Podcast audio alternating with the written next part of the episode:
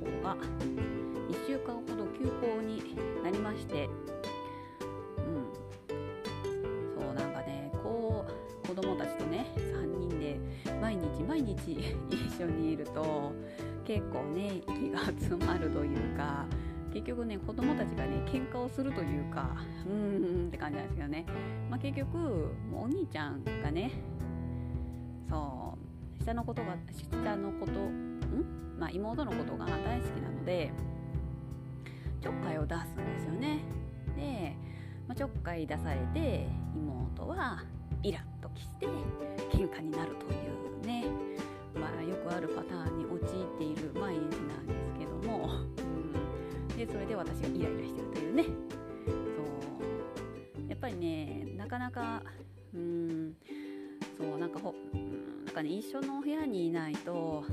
結局別の部屋で仕事をしようとしても結局私のとこに来るので、うん、まあそれだったら一緒にいるところでね仕事をしようと思って仕事をしていれば片方片方というかもう片隅でね喧嘩してるんですねみたいな。もうと思ったりはしますけど、うん、でそうそう。でやっと昨日からオンライン授業が、うん、と2校自分始まりました。そうなんかねそうそう。でオンラインねいつでもオンラインになってもいいようにって何回か今までにねテストで家でやってたので、まあ、スムーズに授業が受けれて、まあ、よかったなと思っているのと同時にやっぱり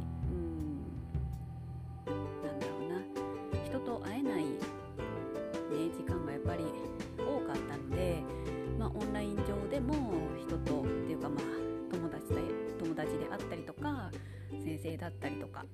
ね、と会える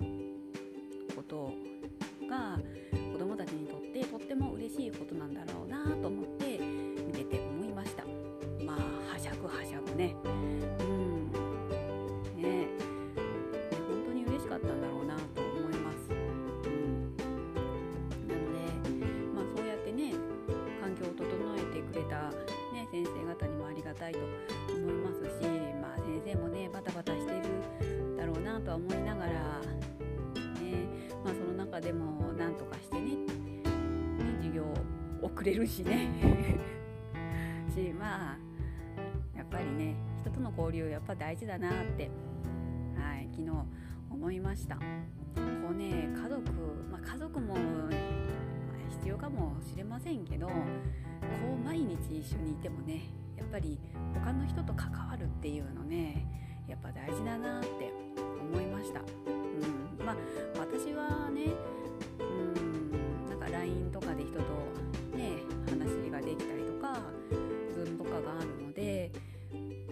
なんかあったら話はできますけど、まあ、子供がね意図的にそういうふうに交流が持てるかといったらまあ今の状況だと難しい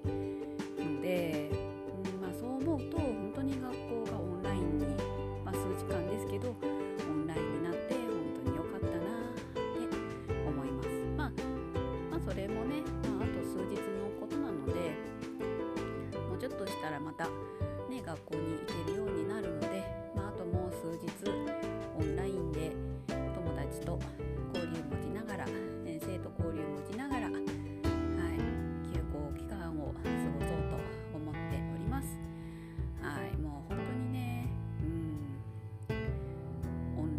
がたいなって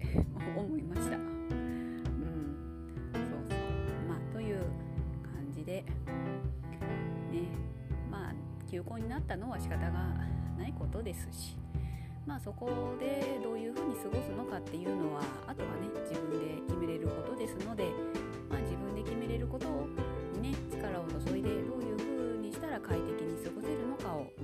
うん、考えていけばいいかなと思っています。今日は以上です。最後までお聴きいただきありがとうございました。